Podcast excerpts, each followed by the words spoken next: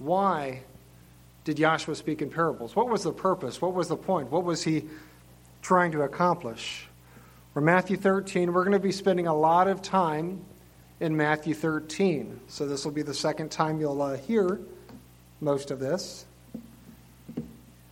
So, Matthew 13, and because the uh, passages are a little bit more lengthy, I'm going to read this from Scripture. So, you can listen, you can follow along by turning with me to Scripture, but Matthew 13.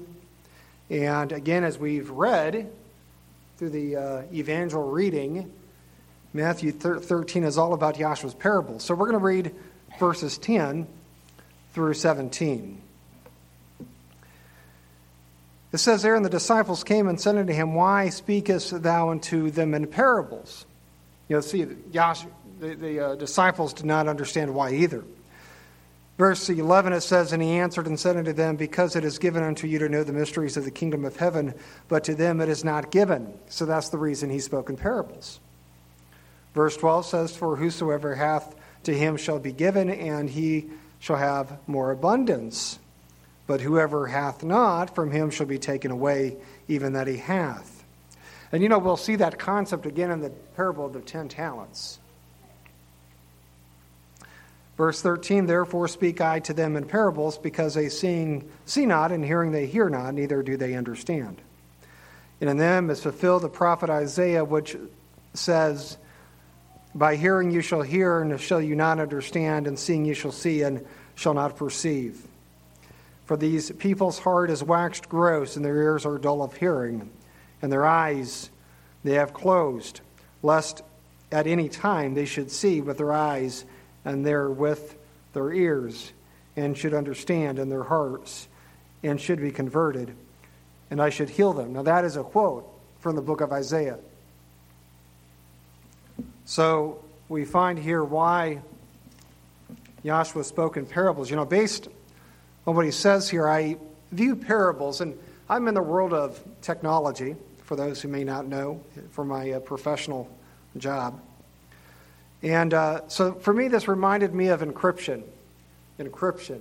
Let me read to you what encryption is, and you tell me if this does not sound a lot like cr- encryption. This is from Wikipedia, a very trustworthy source, right? It works for today. Encryption. It does a pretty good job. So it says encryption is the process of encoding a message or information in such a way. Now, listen, it says that only authorized parties can access it, and those who are not authorized cannot. Encryption does not itself prevent interference. You see, everybody here heard the parables, right? Everybody heard every word Yahshua spoke. But it says, and this is again encryption, it says, but denies the intelligible content to a would be inceptor. In an encryption scheme, the intended information or message, referred, referred to as plain text, is encrypted using an encryption algorithm, a cipher, generating cipher text that can be read only if encrypted. So, as we find here, encryption is used to ensure that only the intended receiver not hears but understands the message. It uses what's called an algorithm and a cipher to accomplish this. Now, even though there are differences between encryption and parables, they both accomplish the same thing, and that is transmitting a message where only the intended receivers hear and understand. Everybody hears, everybody can see the encrypted message, but only those with the cipher can understand that message. And only those with Yahweh's Spirit, those whom Yahweh calls, can understand the message. So, in Yahshua's case, why was it important to conceal or hide the message? So, we understand why he did this. But what was the purpose? Why did he conceal deliberately the message? Or I believe this goes back to the fact that not everybody is called today. Not everybody is meant to hear the message, to understand the message, to act upon the message. It's important to realize that the Bible speaks about two resurrections. One resurrection will occur at Yahshua's coming, the other resurrection will occur after the thousand year millennium, after the time when Yahshua is going to reign and rule on this earth. First resurrection will happen when Yahshua returns. And as we also see in Scripture, 1 Corinthians 15, this resurrection will be one of spirit. We're going to be resurrected from flesh to spirit. Now, the resurrection at the end of the millennium, again, the second resurrection, also known as the Great White Throne Judgment, this resurrection occurs after Yahshua's coming, again at the end of the millennium, and I believe is a physical resurrection. I'm not going to go into why that is, but I believe that this is a physical resurrection. So we see two resurrections, they occur at different times and in different forms. One is a spiritual resurrection, one is a physical resurrection.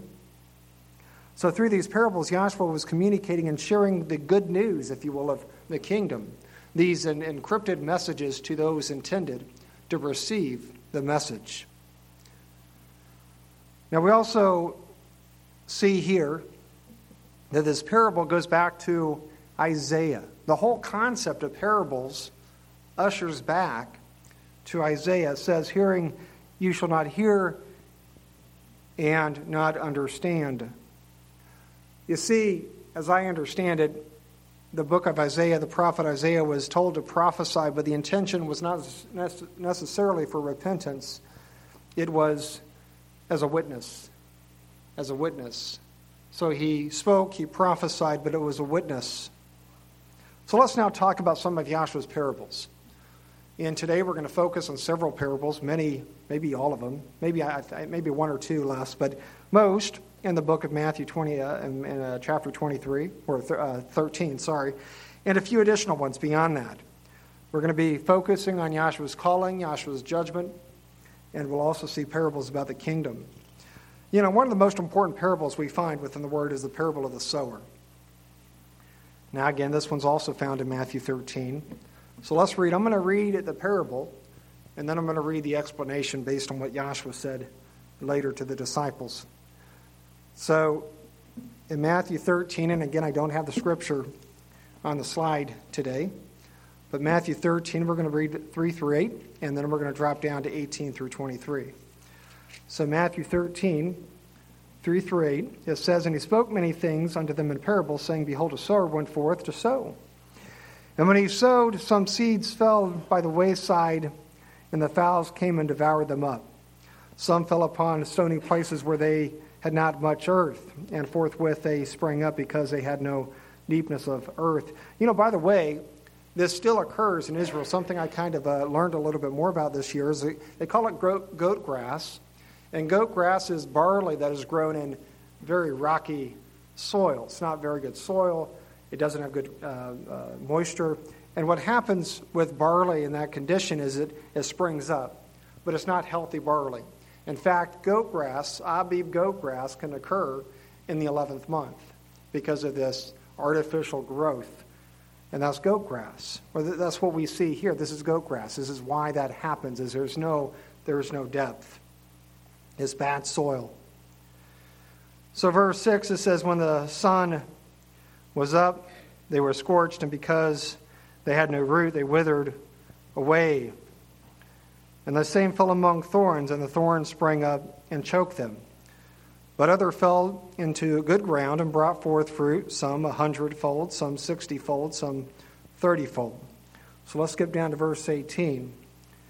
18 through 23, we find Yahshua explaining this parable again. He says, Hear you therefore the parable of the sower. When anyone hears the word of the kingdom and understands it not, then comes a wicked one and catches away that which was sown in his heart, that is, he which received seed by the wayside. But he that received the seed into stony places, same as he that hears the word and anon with joy receives it. Yet hath he not root in himself, but endureth for a while. For when tribulation or persecution arises because of the word, word, uh, word by and by he is offended or led astray. He also that receives seed among the thorns is he that hears the word, and the cares of the world and the deceitfulness of riches choke the word, and he becomes unfruitful. And lastly, here we find, But he that received seed into the good ground is he that heareth the word and understands it, which also bears fruit. Now, notice here, not all fruit is the same. It says, In which also bears fruit and brings forth some a hundredfold, some sixty, and some thirty. So, what is the lesson behind this parable? Or Yahshua responds here, he's speaking about those people who hear the word and how they respond. And we find here that the responses are different. You know, the seed here represents the word, Yahweh's word, the truth. So, what are some of the scenarios we find within this passage? Or scenario one is when someone hears a word, but before they can respond, we find here that Satan snatches it away. He removes that seed, he removes that word. You know, let me give you an example. You know, let's say someone finds one of our booklets. But before they begin reading it, they are distracted by Satan the devil. I believe he can do that. He can distract those who receives the word in a way that they will never then have the opportunity to hear that word. Scenario two is when someone hears a word but allows the tribulations of this world and of life to pull them away. Again, I've seen examples of this. In many cases, these trials come from our own families. I've seen many believers come into the faith, and then a father or a mother or a spouse or even a child in some cases will discourage that believer, and that believer will eventually leave the faith. Scenario three is when someone hears a word and receives a word, but because of their love for the world, eventually they compromise and go astray. Again, I've seen this, I'm sure you've seen this, where they have a love for Yahweh's word, but they have a greater love for the world. And when that happens, they go astray. You know, one of the truths that's absolutely important for us to understand as believers is that we cannot live both for the world and for Yahweh. You just can't. Now, we have to live in the world, we know that. And there are certain things we have to do to live and, and to exist in this world. But we can't live for the world and for Yahweh. You know, Yahshua illustrated this very well when he said that we could not serve both Yahweh and Mammon. In other words, we had to choose, and we have to choose now. So again, they are led astray because they love the world. And lastly, here Yahshua speaks about those who hear the word, they receive the word, and they produce fruit. And these are those who are called and chosen. These are the saints, I believe, those who respond in a way that shows that devotion. You know, one thing I believe many people kind of miss is the fact that not everybody here produces the same percentage or the same number of fruit. It says here that some produce 30, others produce 60, and yet others produce a hundredfold. So, what's the meaning of this? What's the meaning of this? What are we to take away from this? Well, I believe that shows that from those called and chosen, that not everybody will show the same level of devotion or sacrifice. Again, I've seen examples of this within the assembly. Some members will simply go further than others. And that's the way it is. Some will give that 30 fold, some will give that 60 fold, some will give that 100 fold. They go all the way with it.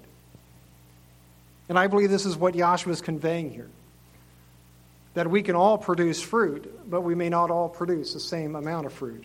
Some will go further, some will show more devotion, some will show more dedication, some will show more sacrifice than others.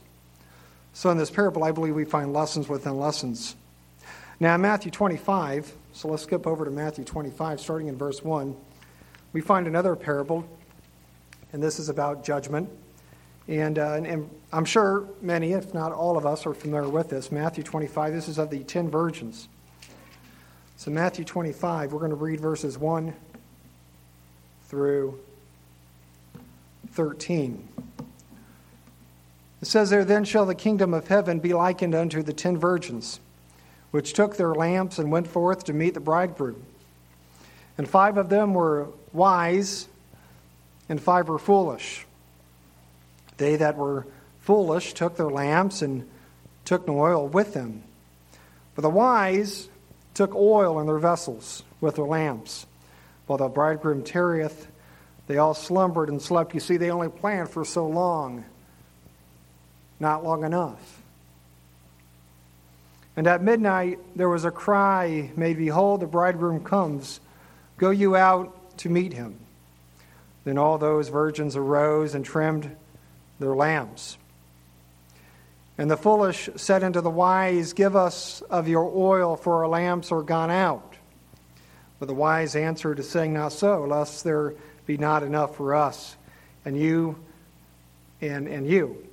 But go you rather to them that sell and buy for yourselves. And while they went to buy, the bridegroom came, and they that were ready went in and with him to the marriage. And the door was shut. Afterward came also the other virgins, saying, Master, Master, open to us. And he answered and said, Verily I say unto you, I know you not. Watch therefore, for you know neither the day nor the hour wherein the Son of Man comes.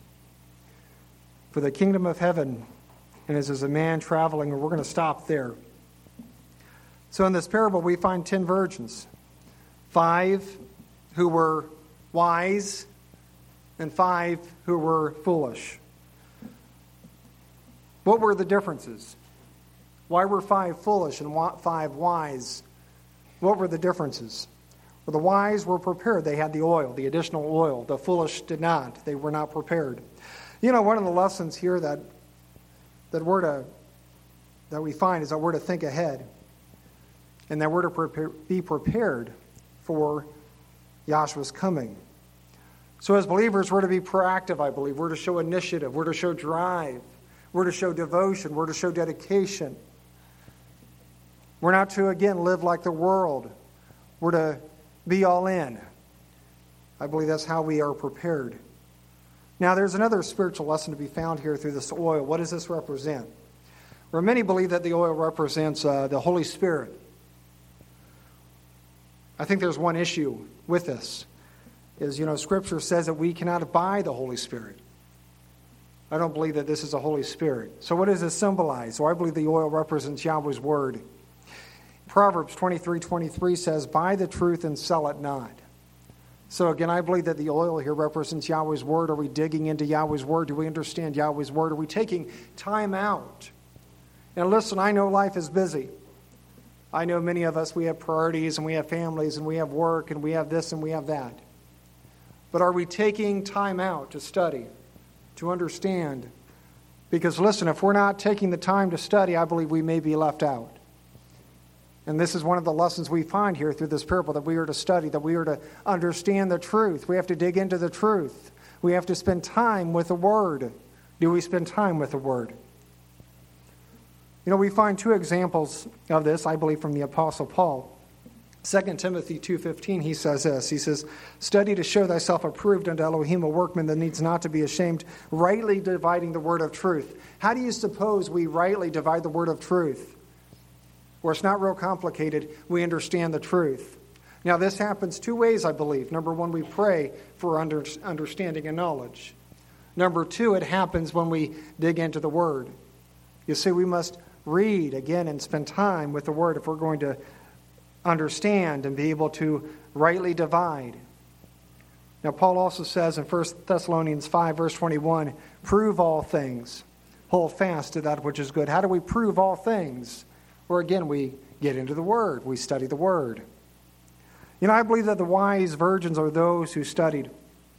They found themselves approved, they knew the Word, while the five foolish virgins are those who went through life without ever proving what they believed as truth.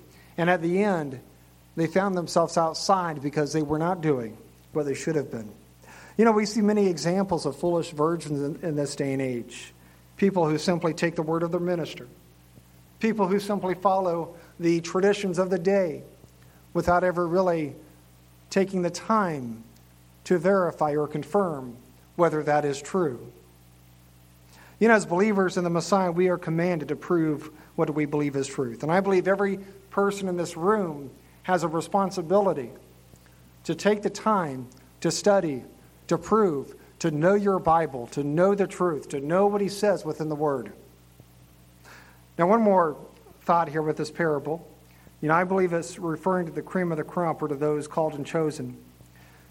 For this reason, it's not referring to the ignorant or those not if you will, in the first resurrection. And I say that because, again, not everybody is called today, some will be called later. Well, let's move on to another parable. And again, this is Matthew 25. This is a parable of the ten talents. A lot of lessons to be found within this parable, the ten talents. So we're going to continue on here, verse 14, or uh, chapter 25, verse 14 through 30. It says, For the kingdom of heaven is as a man traveling into a far country who called his own servants and delivered unto them his goods. And to one he gave five talents, and to another two, and to another one, to every man according to his several ability. And straightway took his journey. Then he that had received the five talents went and traded with the same and made them other five talents. So he doubled his talents. And likewise, he that received two, he also gained other two. So he again doubled his talents. But he that received one went and digged in the earth and hid his master's money. After a long time, the master of those servants comes and reckons with them.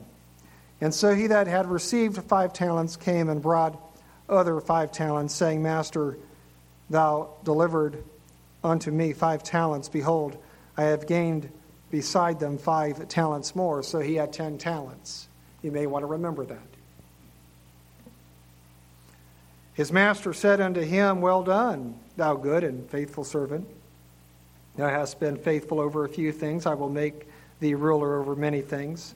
Enter thou into the joy of thy master. Verse 22 He also that had received two talents came and said, Master, Thou deliverest unto me two talents. Behold, I have gained two other talents beside them. His master said unto him, Well done, good and faithful servant. Thou hast been faithful over a few things, I will make thee ruler over many things. Enter thou unto the joy of thy master. Then he which had received the one talent came and said, Master, I know, knew thee, that thou art a hard man reaping where thou hast not sown, and gathering where thou hast not reaped, and a strawed. And I was afraid, and went and hid thy talent in the earth. Lo, there thou hast that is thine. So he gave him his one talent back. Verse 26, he says, His master answered and said unto him, Thou wicked and slothful or lazy. And you know, that's just real quickly another lesson for believers a believer should not be lazy. And this is a penalty and the result of somebody who is lazy. Slothful, lazy servant, thou knewest that I reap where I sowed not, and gather where I have not strawed. Thou ought therefore to have put my money to the exchangers, and then at my coming I should have received mine own with usury or interest. Take therefore the talent from him and give it unto him which hath ten talents. For unto every one that hath shall be given, and he shall have abundance.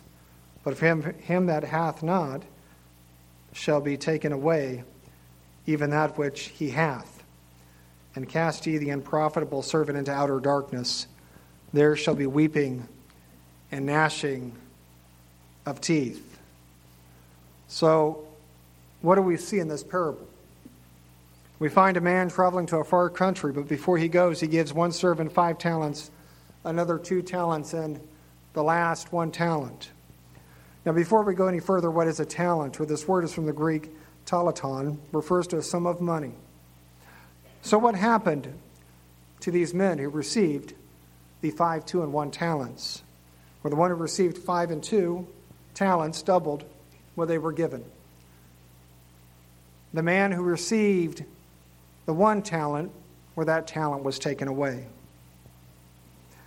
Now, what was the master's response when he returned from his journey? Or the servant again who doubled their talents were given positions of authority, while the man who buried his talents lost what he had and suffered punishment as a result.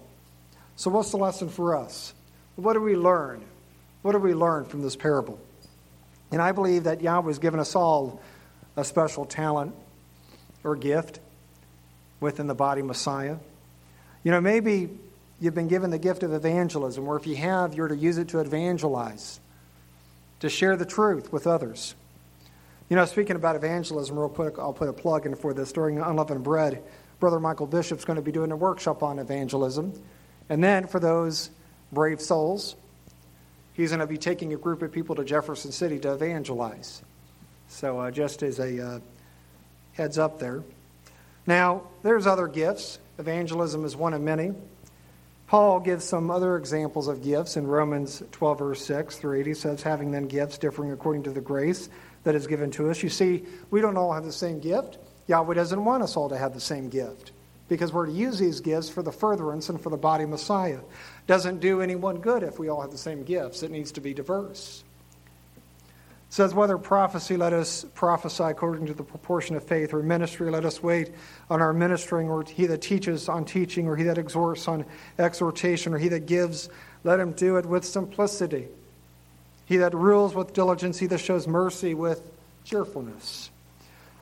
You know, we see many talents, we see many gifts here, including things like encouraging others, showing mercy. These are gifts, these are talents.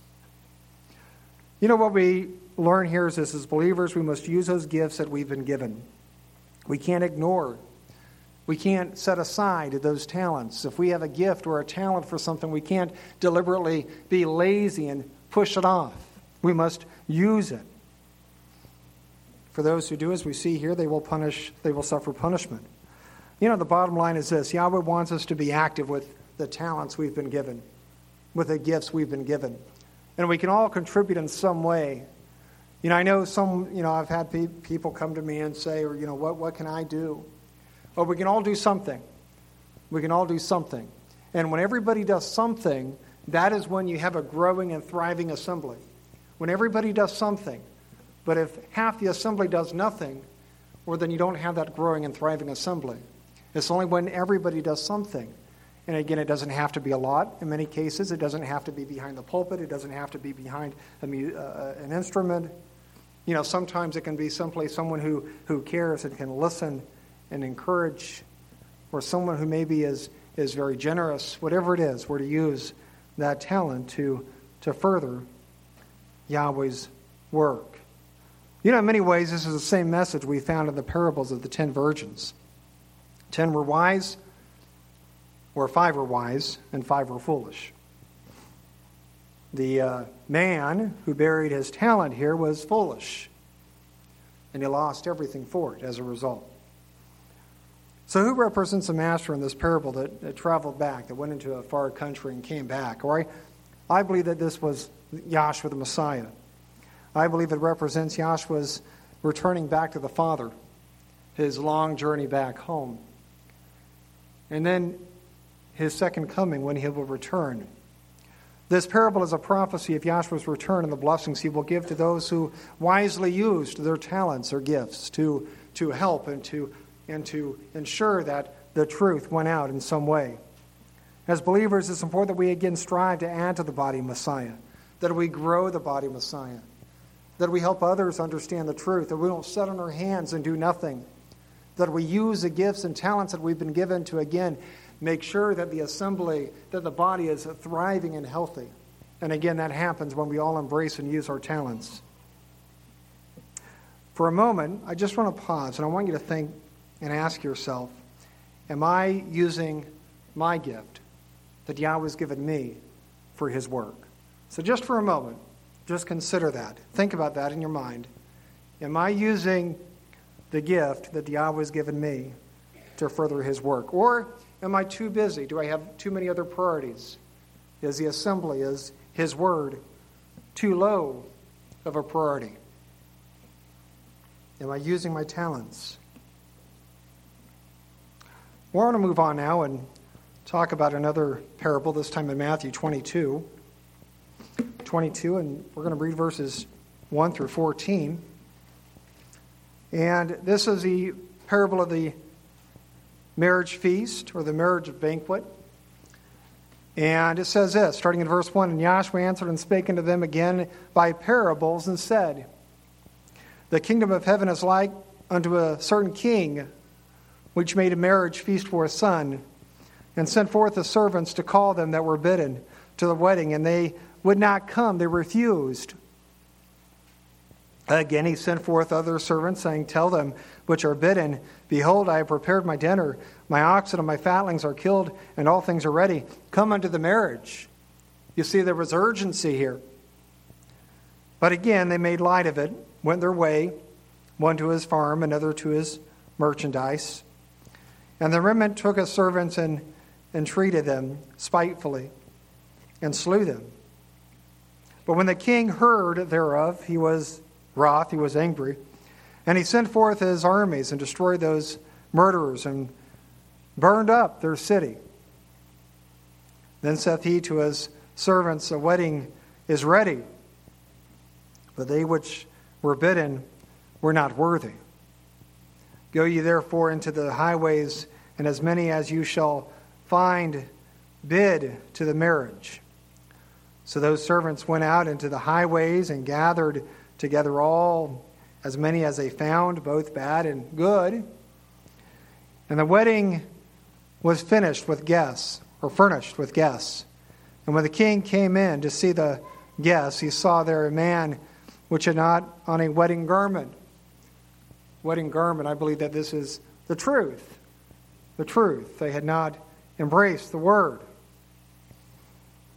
And he said unto him, A friend, how camest thou in hither not having a wedding garment? And he was speechless. Evidently he knew.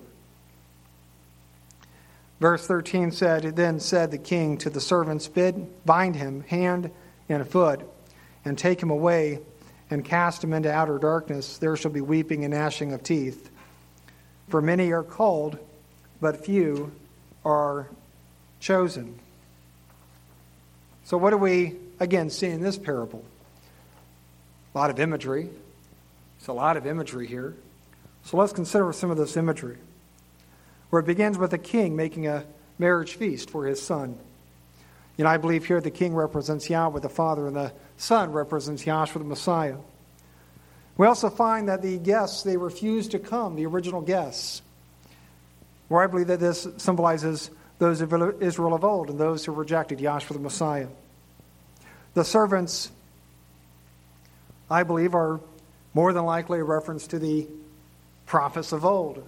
You know, we know that the prophets, they were killed in some cases because of the message they preached. Now, after the first group declined to come, we find a second group.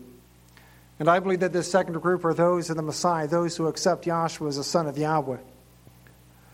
So here's the meaning behind would accept Yahshua as a son, as Yahweh's son, the Messiah and Savior of this world. Now I want to clarify a few points. Number one, this does not mean that Israelites could not accept the truth or was not, uh, or, or Gentiles, I should say, could not accept the truth in the Old Testament. This also does not mean that native, native born Israelites could not accept Yahshua the New. We know that there were many Jewish believers. There were many Jewish believers. There were many Israelite believers. So this does not exclude Israelites from accepting and being part of this second, these, these uh, guests in this second lot here. Number two, those of other nations who did accept Yahshua as a Messiah were grafted into the same Hebraic promise given to Abraham of old. And that's important to understand from the continuity of Yahweh's word. You know, many people, they have this crazy notion of replacement theology that we have one truth in the old and we have another truth in the new. No, we have one truth that began in the old that continues on into the new. The same word, the same covenant, the same truth that we're part of was really given to Abraham and, ex- and then expanded upon through the death of Yahshua. But nothing's really changed. The same requirements are in place, the same word is in place, the same expectations, the same obligations, it's all in place. Yahweh wanted us, wanted Israel to obey in the old. He wants us to obey in the new. There's no differences. So, again, same Hebraic promise.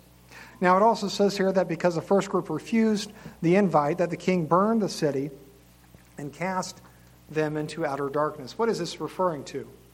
The burning of the city and casting them uh, into this uh, outer darkness. You know, I believe that the burning of the city more than likely a reference to the burning of Jerusalem in 70 CE. And at that point, the Jews went into, in, into diaspora. They were scattered throughout the world. I believe this concept of outer darkness, they were scattered from their homeland, many of them at this point. Now we see one more lesson here in verse 14. It says, Many are called, but few are chosen. The called here represents, you we, we've talked about the seed, the parable of the sower, where I believe the called are those seed. Some seed, again, fell on good ground. Some seed was, was snatched away. Some seed never took root. Some seed was choked. Or the called are those who receive the seed. But the chosen are those who act upon the seed. The chosen are those who produce fruit, some 30, some 60, some 100 fold. So I believe that's a lesson to be found here.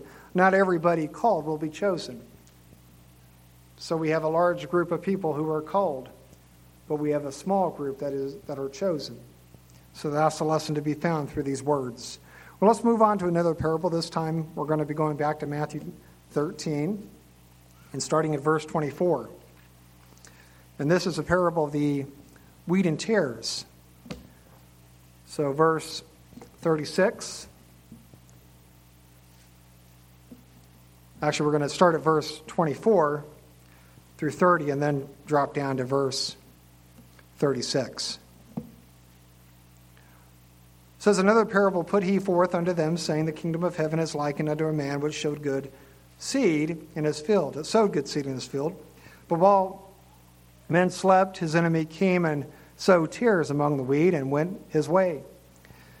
But when the blade was sprung up, sprung up and brought forth fruit, then appeared the tares also. So the servants of the householder came and said unto him, Sir, didst not thou sow good seed in thy field? From whence then hath it tares? He said unto them, An enemy hath done this. The servant said unto him, Will thou that then that we go and gather them up?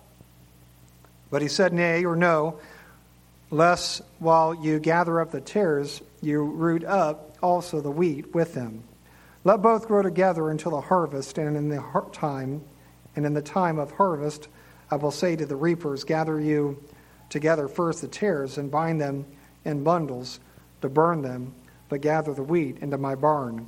So, verse 36, Yahshua explains this parable again. He says, Then Yahshua sent the multitude away and went into the house, and his disciples came in unto him, saying, Declare unto us the parable of the tares of the field. He answered and said unto them, He that sows a good seed is the Son of Man. He, the field is the world. The good seed are the children of the kingdom, but the tares are the children of the wicked one. The, the enemy that sowed them is the devil. The harvest is the end of the world, and the reapers are the angels. As therefore the tares are gathered and burned in the fire, so shall it be in the end of this world. The Son of Man shall send forth his angels, and they shall gather out of his kingdom all things that offend, and them that do iniquity and shall cast them into the furnace of fire. There shall be the wailing and the gnashing of teeth. Then shall the righteous shine forth as the sun in the kingdom of their Father, who hath ear, ears to hear, let him hear. So, what do we find here? We know that this parable is about the kingdom. This parable is about the kingdom and Yahshua's coming. Where the man who sowed the good seed here represents who? That was Yahshua the Messiah. The enemy represents Satan the devil. The field, again, the world. The good seed represents the called and chosen. Again, not only those called, but those who are chosen, those who produced fruit. The tares represent the sons of the wicked one, or those who follow the ways of Satan the devil. The reapers represents the angels in heaven. So the symbolism here is that when Yahshua returns, he's going to send forth his angels, and they're, they're going to gather first who? It says that they're first gather the tares, and they're going to burn the tares. And then, after this, he will then gather the elect, the called and chosen. Now, for a moment, for a moment, I want you to think about how this chronology fits into the rapture. Think about it. You, you probably came to the same conclusion I did. It doesn't. It doesn't fit. Rapture says that the righteous are taken before the wicked. Here it says that the wicked are taken before the righteous. It doesn't fit. So when Yahshua comes, will we be counted as wheat or tares? Are we going to be approved or, or not approved? You know, just because we're in this room or we're listening online does not guarantee our position. You know, we know in Scripture that it's possible to fall from grace. Here's what Paul says I really admire the Apostle Paul. I think Paul was a great man. But Paul understood that he himself could be a castaway. Here's what he says in 1 Corinthians 9, verse 27. He says, But I keep control of my body and bring into, into subjection. Some will say he, he makes it a slave. Lest that by any means, when I have preached to others, I myself should be a castaway. You see, Paul realized that he could preach the word, that he could share the truth, that he, can, uh, that he, that he could serve as an apostle and still miss the mark. And that is true for each one of us in this room. And that's one reason why it's important that we never give in, that we never deviate, that we never compromise. You know, also remember what we find in Ezekiel 18. In Ezekiel 18, we find that the prophet saying it's not what we do in the beginning, it's what we do in the end. You know, we can spend 60 great years serving Yahweh, and we can willfully, deliberately reject Him in the last 10 years. And those 60 years will mean nothing. It is so important that we devote every day to the one we worship, and that we never deviate from that goal, that we never deviate from that path. And we see a similar parable to this in Matthew 13, starting in verse 47. This is a parable of the dragnet. It says there, So shall it be at the end of. Actually, let me read this from Scripture here. Starting to read the slide. Okay, Matthew 13, we're going to read verses 47 through 52. It says again, the kingdom of heaven is like unto a net that was cast into the sea and gathered of every kind, every kind of fish which, when it was full, they drew to shore and sat down and gathered the good into vessels, but cast the bad away. So shall be at the end of the world. that The angels shall come forth and sever the wicked from among the just, and shall cast them into the furnace of fire. There shall be the wailing and the gnashing of teeth. You see, the wailing and the gnashing of teeth is simply, I believe, a metaphor of Yahweh's punishment of Yahweh's punishment, and we find this multiple times. That those who willingly, deliberately go astray, that there is going to be punishment, and it's going to be severe. There's going to be anguish as a result. Verse 51 Yahshua said unto them, Have you understood all these things? They say unto him, Yes, Master. Then said he unto them, Therefore, every uh, scribe which is instructed unto the kingdom of heaven is like unto a man that is a householder which brings forth out of his treasure things new and old. So, again, we find another parable here. And this is really the same message as we found in the previous parable. Here, a man throws a net into the sea, he brings a net up out of the sea. They divide the fish, they throw the bad fish away, and they gather the good fish in the vessel. Or the man who separates the fishes symbolizes the angels in heaven. The angels in heaven will separate the wicked from the righteous. When they come, many people are going to be afraid. They're going to be in dread. They will know that their day of reckoning is at hand, in which they will pay for the sin, for their iniquity that they committed, willfully, deliberately committed. Now, for the elect, the opposite will be true. One of my favorite scriptures is Luke 21 28. Luke 21 is part of the Olivet prophecy. What are the other two? Real quick. Okay, I'm not hearing anybody. Matthew 24, Mark 13. Matthew 24, Mark 13, Luke 21. Should be able to just rattle those off. Matthew 24, Mark 13, Luke 20. That's not going to be on the quiz, by the way. It's just important to know. All right, Luke 21 28 says this. It says, When these things begin to come to pass, Then look up and lift up your heads, for your redemption draws nigh. So that is the day that hopefully you and I will have, that, that we're going to that we're going to be able to stand in boldness and confidence, knowing that we've done everything we could to live for the truth of Almighty Yahweh, and that we've been found worthy, and that we will look up and we will see the angels coming down from, from the sky, literally. It's hard to even envision this happening, but it will happen. Yahshua is going, going to return, and when he does, he's going to send his angels throughout the world. They will gather the elect, and then the elect will be changed. And the elect will then meet Yahshua in the clouds as he descends to this earth. This will happen. It's going to be an awesome day. I want to change uh, focus now. I'm going to read just a few more parables, all of them focusing on the kingdom, the growth of the kingdom. So the next one here is a parable of the mustard seed, and this is Matthew 13, 31 through 32.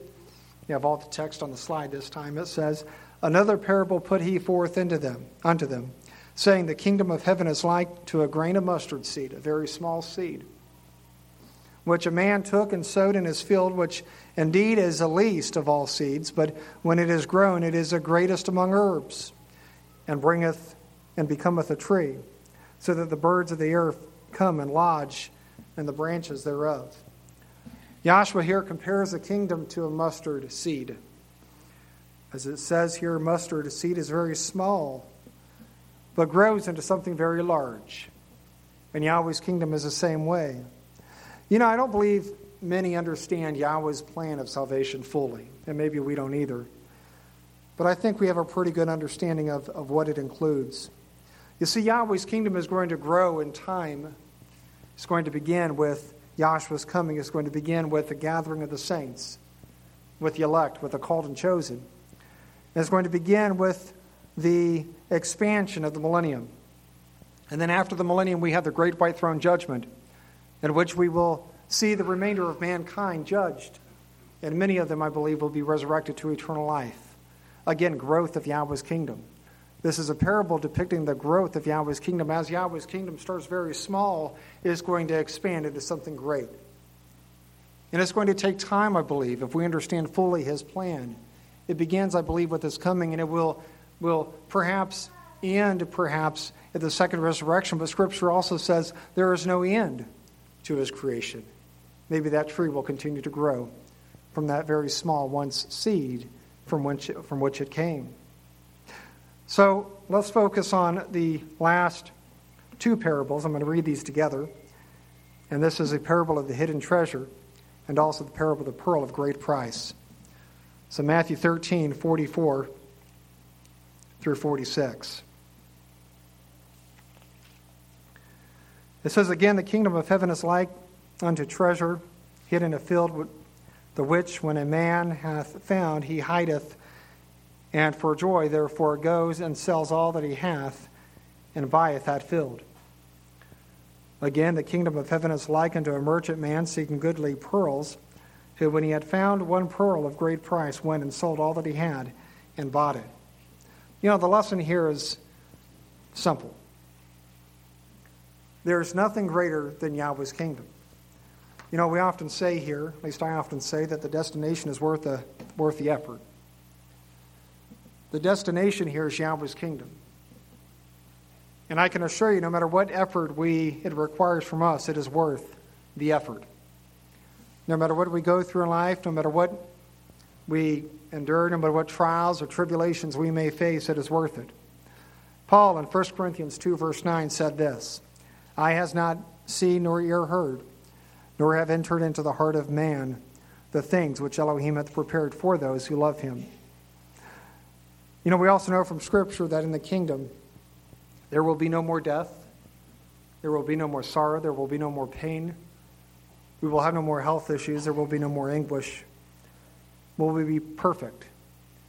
And everything around us will be perfect according to Yahweh's word.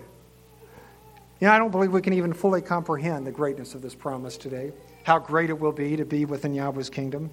The thought of everlasting life, being with our Savior forever is really beyond our grasp of understanding, at least now. Well, this is why, though Yahshua compares Yahweh's kingdom to a hidden treasure or to a pearl of great price. You see, they, they, they found that pearl, and, and he sold everything he had so that he could purchase that one pearl.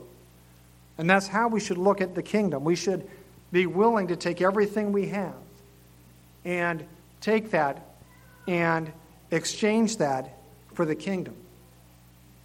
That's the message we find here. No matter what we have in life, no matter what the cost, no matter, no matter how hard it is, no matter how much of a sacrifice it is, we're to do it. The kingdom is worth it. That's the message we find here. You know, as we've seen through this message, the parables that Yahshua gave provide many, many insights, many, many prophetic insights. And in fact, again, many, most of them are prophetic in nature. They focus on the calling, they focus on his judgment, they focus on the greatness and the growth of his coming kingdom. So, as believers, let us make this our focus. Let us ensure that we are devoting time to his word and that we're willing to sell that everything we have, to give everything we have for that pearl of great price, for that coming kingdom. So, now, since we've expounded upon Yahweh's word, we're going to transition to see how we do. So, this is the instructions for those who may not, again, be yet familiar with this. It's pretty simple iPad, smartphone, doesn't matter. You can go to pollev.com slash YRM survey 633. Or it's pretty simple. You can text to uh, 22333. So, like you, you put your phone number on top, it's 22333. And in the message, you type YRM Survey 633. So again, it's YRM Survey 633 uh, 22333. The easiest way, but you would have already had to do this, is that you have to download the app. And uh, that is, uh, you simply go to the uh, App Store, whatever it is for Android. I don't have Android, but uh, simply do the uh, Poll Everywhere and then enter YRM Survey 633 when you join. All right, I think we're good. So I'm going to let you take over, Lucas. As I see people feverishly trying to uh, connect here. Is it working? Okay. I see only a blue. When I see a blue screen, it makes me nervous. Okay. So we're going to activate and show responses. So, how many unique parables did Yahshua provide in the New Testament? How many unique parables did Yahshua provide in the New Testament? So, we got 12, and that's A, by the way, uh, 24, 36, or 48. So, how many unique parables did Yahshua provide in the New Testament between Matthew, Mark, and Luke? Okay. So I think I repeated this two or three times. It's 81%. Or, I'm sorry, 36. So the 83, uh, see, now they're, now they're putting in their votes. Okay. So 80, 85%. Very good. 85%. Okay, let's move on. The book of Matthew provides how many parables of Yahshua, or by Yahshua? So we got 10, 15, 20, or 25. So 10, 15, 20, or 25. How many parables do we find of Yahshua in the book of Matthew? Now, I also repeated this at least twice. You may get into the habit of taking notes. Okay, so I'm going to give you just a few more moments. So right now, 15 or uh, 83% are saying he gave 15. All right. I'm going to give it, let's give it five more seconds. Five more seconds to enter the answer here. All right, let's lock the quiz or lock the question here. And the question is, or the answer is 15. So 84%.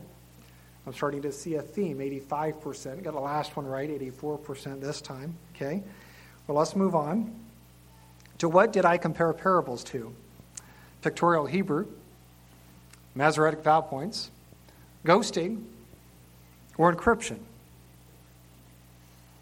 Pictorial Hebrew, the Masoretic vowel points, ghosting, as a thing, by the way, or encryption. Okay, so let's see here. 94% of you said encryption, or I think you're right. Okay, let's move on. In Yahshua's parable of the sower, what were the percentages of those who produced fruit? 10, 20, or 20, 10, 20, 20, 25, 50, 75, 30, 60, 100, or 80, 90, and 100. So, what were the percentages of those who produced fruit? So, we got 76 saying 30, 60, 100, 17 ish percent saying 80, 90, 100 and then 6% saying 25, 50, and 75. No one is saying 10, 20, or 30, uh, 20. It's kind of low fruit, so maybe that's an obvious one. Okay, I think we're good. So 75%. Not too bad. Although I was kind of expecting in the 90s with that one there, but I can't get everything I want. Okay. In the parable of the ten virgins, how many were foolish? We got two, five, eight, or ten. Now, if this is, a give me, I'm not sure what is. You could have almost been asleep and gotten this one right. Okay. So let's see here. How many were foolish? How many were foolish? So 3% is saying 2% or 2 were foolish. 81% is saying 5 were foolish and 13, 8 were foolish, and three of you believe that they were all foolish. Uh, sorry. so 82% of you are right. Five were foolish. Okay, now this one I was thinking I actually did this wrong a little bit. So let me let me put a disclaimer on this one. So I'm going to read it, but don't put anything down yet. So it says in this parable of the ten talents, how many talents, uh, I can't see it now, did the uh, men have who received five, two, and one?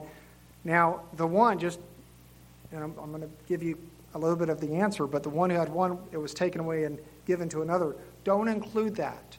When it was given, given away to the other, don't include that. But include that it was taken away. So hopefully that makes sense. I forgot about the one part of the equation. So I got 520, 521, 1040, 1041. Okay, so some are saying it doesn't make sense. All right, so let me explain it to you. So in the parable of the talents, we had three men, right? One man got five talents, one man got two talents, one man got one talent.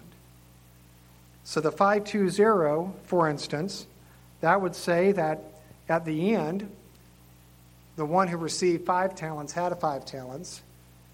In the end, the one who received two talents had two talents. In the end, the one who received one talent had zero talents. Okay, so it's pretty simple, not real complicated, although I can see how all those numbers might throw a few people off. Okay, so Okay, we got a lot, you know, see people are doing this last minute, I, I, think, just to kind of feel good to get the right answer. So 37% of you got this one right. That's kind of low, but there was math involved. There was math involved. I do understand that. So 10, 4, 0. Now, the right answer, the, the most right answer, which wasn't on here, should have been 11, 4, 0. That, sh- that, that was the most right answer. I forgot about that last part of the equation. Because the man who had the one talent, his one talent was given to the man who had five talents. So 5 plus 5 plus 1 equals, anybody? 11. 11. So the right answer really is 11, 4, 0. But C is the closest to the right answer. And if you would have listened to my disclaimer, C is right. There, there's no quite no comments. I, uh, Bannock's already challenging that. He does this every time we do a poll. I, okay. Talk, talk to me later. Okay. Um, show. Okay. So in the parable of the wedding feast, who represented the guests who refused to come? Those of Israel who rejected Yahshua, the Jews who believed in Yahshua, the Gentiles who converted to Judaism, those who accepted Yahshua as their Savior. So who represented those who refused to come? Refused to come. So we got 94% of you saying that it represented those who rejected Yahshua. Are you sure it wasn't those Gentiles who later converted to Judaism? By the way, that was happening. That was happening as part of the uh, issue we find in the book of Galatians. They were trying to convince those coming in to, to go back to the sacrificial system. Okay, 94% of you are right, and uh, they, they, it represents those who rejected Yahshua. Okay, moving on. In the parable of the wheat and tares, who represented the man who sowed the good seed? Isaiah the prophet, John the Baptist, Yahshua, or Yahweh? So, who represented the man who sowed the good seed? Isaiah the prophet. Remember, now I may be saying this to throw you off a little bit, but Isaiah is mentioned somewhere within the Bible. Isaiah the prophet, John the Baptist, Yahshua, or Yahweh. Okay, let's get let's show the answer. So it's Yahshua the Messiah. That is the man who sowed the good seed. Okay, we got a few more. In the parable of the wheat and tares, who represented the enemy who sowed the tares? The anti Messiah, Satan the devil, unbelieving Jews, those who reject Yahshua the Messiah. The anti Messiah, Satan the devil, unbelieving Jews, are those who reject the Messiah. So, who represented the uh, enemy who sowed the tares? Okay, I think we have this one down. at 76%, although again, I was hoping for closer to that 100 mark, but, but that's okay. Okay, in the parable of the dragnet, what does the fisherman do with the bad fish? Cast them away, prepares them for dinner, throws them back into the lake, or burns them in the fires of Gehenna. I was especially proud of that last one there burns them in the fires of Gehenna. You may want to think twice about that one. So he casts them away, prepares them for dinner, throws them back into the lake, or burns them in the fires of Gehenna. So which one is it? Okay, I, I think we're good with this one. 72%, 73% is right. They cast the fish away. Okay. And I think this is the last one. The parable of the mustard seed refers to what? The body Messiah, Yahweh's kingdom, and we'll show the answer the growth of the early assembly, or Paul's third missionary trip. So, what does it represent? The body of Messiah, Yahweh's kingdom, the growth of the assembly, or Paul's third missionary trip?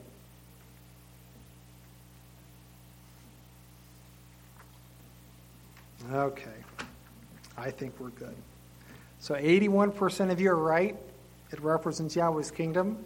So how did we do? Did we do pretty good? Who got who got 100 right? Raise your hand. Raise your hand. My wife saw the answers though. I, I'm surprised she would have raised her hand. She had those answers memorized.